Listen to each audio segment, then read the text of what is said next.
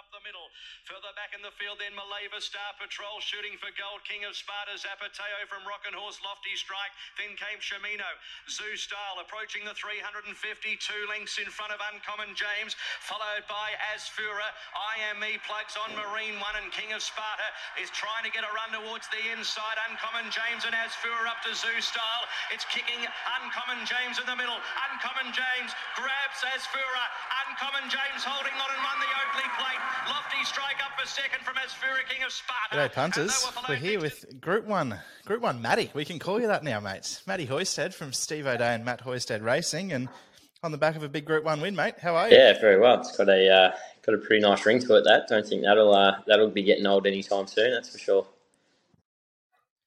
No.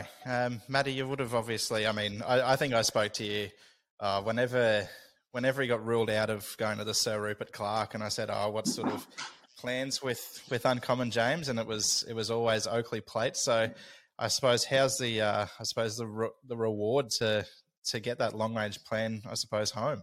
Yeah, it's obviously huge. Like it's obviously, gut wrenching when we had to pull pin last prep when he was, obviously so dominant in the regal role a bit. There was always just had to try look at that, glass half full sort of scenario. It wasn't a major injury or really much of an injury at all. It was more we kind of only had the one or two more runs planned for him, so we just wanted to look after him. And as soon as he was sort of over, the spring campaign was over, it was just all focus on the Oakleigh Plate. Obviously, with the way that his rating was going to sit, it was a logical race for him.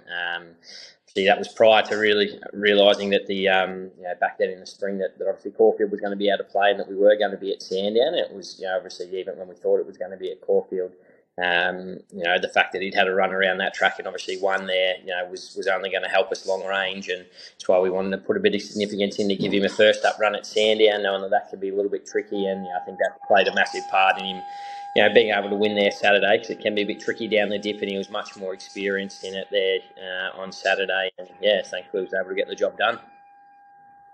Yeah, that's it. You obviously gave him that first up run in the Rubicon, I think it was. Did you go there sort of into that first up run expecting to win, or I saw a tweet from quite a he's a fairly big punter.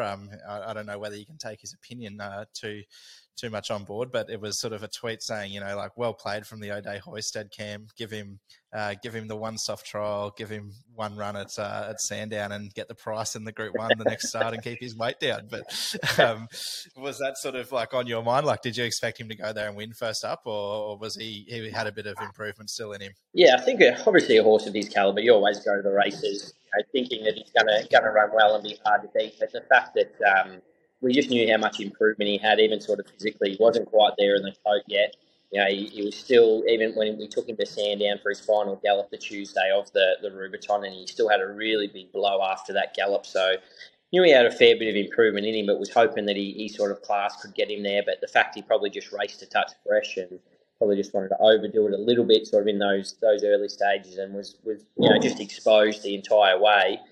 Just really took its toll late, and he pulled up huge on the back of that run in the Rubicon. He had a really big blow, so knew we were going to derive a hell of a lot of fitness improvement, as you'd expect, having sort of 6 months off. So we're really happy with how we was presented going into Saturday, and I think the scary thing is I think he's only improved again from the run. He looks better today than he did on Saturday, so I think going into his third up assignment, he's only going to be I think he'll be sort of really cherry ripe third up to hopefully run another peak run. Yeah, well, I suppose that's the big question then, mate. Third up, where is he third up? Yeah. Is it a TJ or is it a Galaxy? Yeah, we're wanting to go to a Galaxy.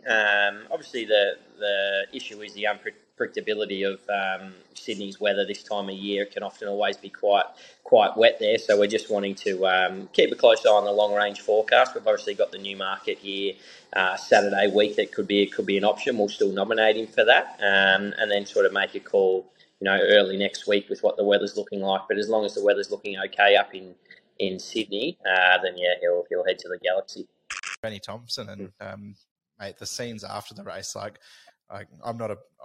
of us are a part of obviously your team, but we've got a little bit to do with you and see you around the traps and whatnot. But it was I thought it was just like the perfect racing story when it all came together in the end, and I can imagine on course it would have been a bit like that too. Yeah, a lot of credit does have to go to Ben. Look, it was a fantastic ride. Look, to be honest, plan A was to sort of ride him a little bit quieter. We did sort of want to just get a little bit of sit just to make sure he was switching off, and you know he was quite green and new in front there in the Rubicon, and thought you know he's better with a bunny to chase, but did just sort of say, look, if he flies the gates and you can get across, well, you've just got to come across. And you know he used his initiative when he began so well, and you know there was a ride that won the race, was able to get across cheaply enough, get him to come back, and he just sort of was patient. He bided his time. He didn't sort of go for him until late, and you know once he did put one around his tail, he just exploded. So you know a lot of credit's got to go to Ben. It was a fantastic ride, and glad we could all share that experience of having not only mine and Steve's, but Ben's first Group 1 winner as well. Yeah, I bet it was no doubt a big day for all of you, mate. You've had a fair bit of success interstate at the moment. Scalopini, another one that we saw in the winners' room for you there in Victoria. I think just trying to find the stat. From what I can see, since you and Steve have been in training partnership, you've had 24 runners outside of Queensland for 10 wins, 4 placings, and now you can add a Group 1 to that tally. Without giving away the secret, but like, what are you putting down all that interstate success? So admittedly, some of it's like, you know, Ballina and Lismore. I remember when you took Fetch across the border for a debut at Grafton, and it was just the easiest $2.20 shot you'll ever watch in your life. But you've had plenty of that group success going on in Victoria at the moment lately, especially. Yeah, look, that's just caring, just the staff we've got around us. Obviously, that's the hardest thing. You know, you've got to identify the right horses to be sending down. They've got to have the right temperaments, and you know, knowing that it's helped that obviously in the spring, and then now we've sort of brought Geldings down, being obviously Shooting for Gold, Scalopini, and Uncommon James. So it's sort of helped out, helping with us that they're sort of. Settled in so well. I think that's key. Obviously, we've got our system is in place to try and keep things as similar to it is at home, and doing a little bit extra with them as you do when you travel with horses. You really sort of treat them when they're away, I suppose.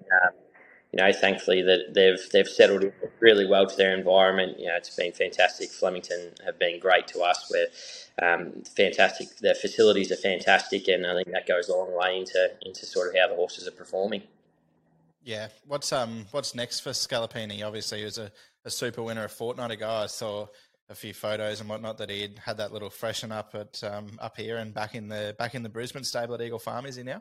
No, that was down here in Victoria. So yeah, it was. He went out just for a little week's fresh, and he was going to go 3 weeks between runs and run in the Shaftesbury Avenue, which is a Group 3 1400 at Flemington again. Obviously, that's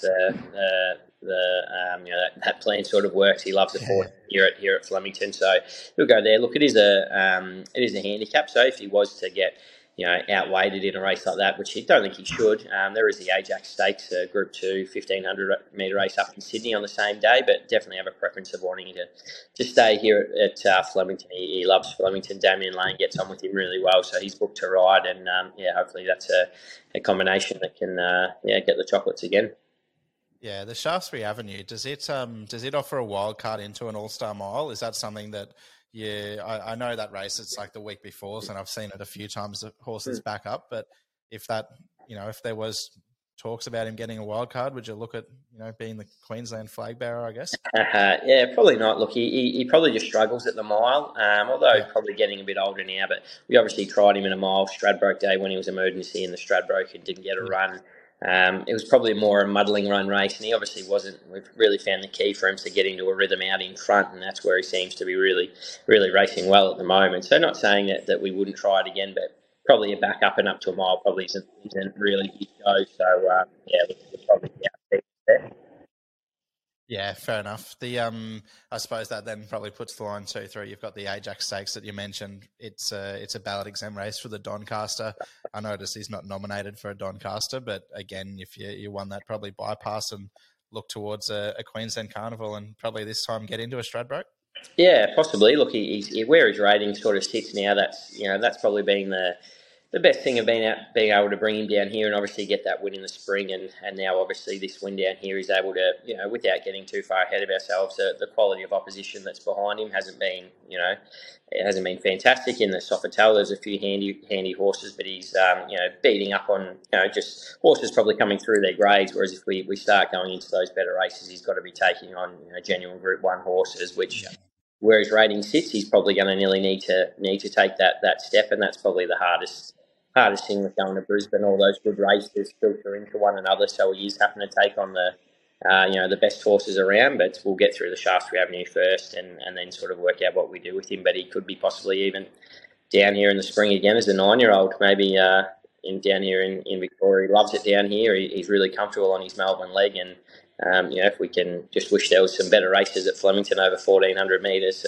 some higher group races, because obviously it's a track he loves. And he's just really proud of his efforts for an 8-year-old. It's a big tick for all the team behind us, the longevity that we've been able to get out of him, and racing.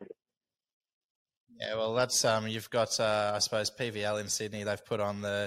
They've obviously got your 2-year-old races, 3-year-old races. There's a Golden Eagle. There's now 5 diamonds for the 5-year-olds. Maybe we put the call out and get a race for the 9-year-olds.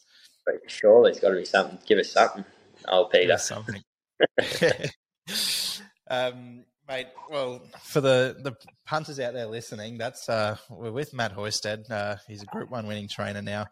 If you want to catch the rest of the chat and find out, I suppose, all the inside mail for this weekend's races, head over to Members Only. Links are everywhere, so you'll be able to find that, no worries. And hopefully a few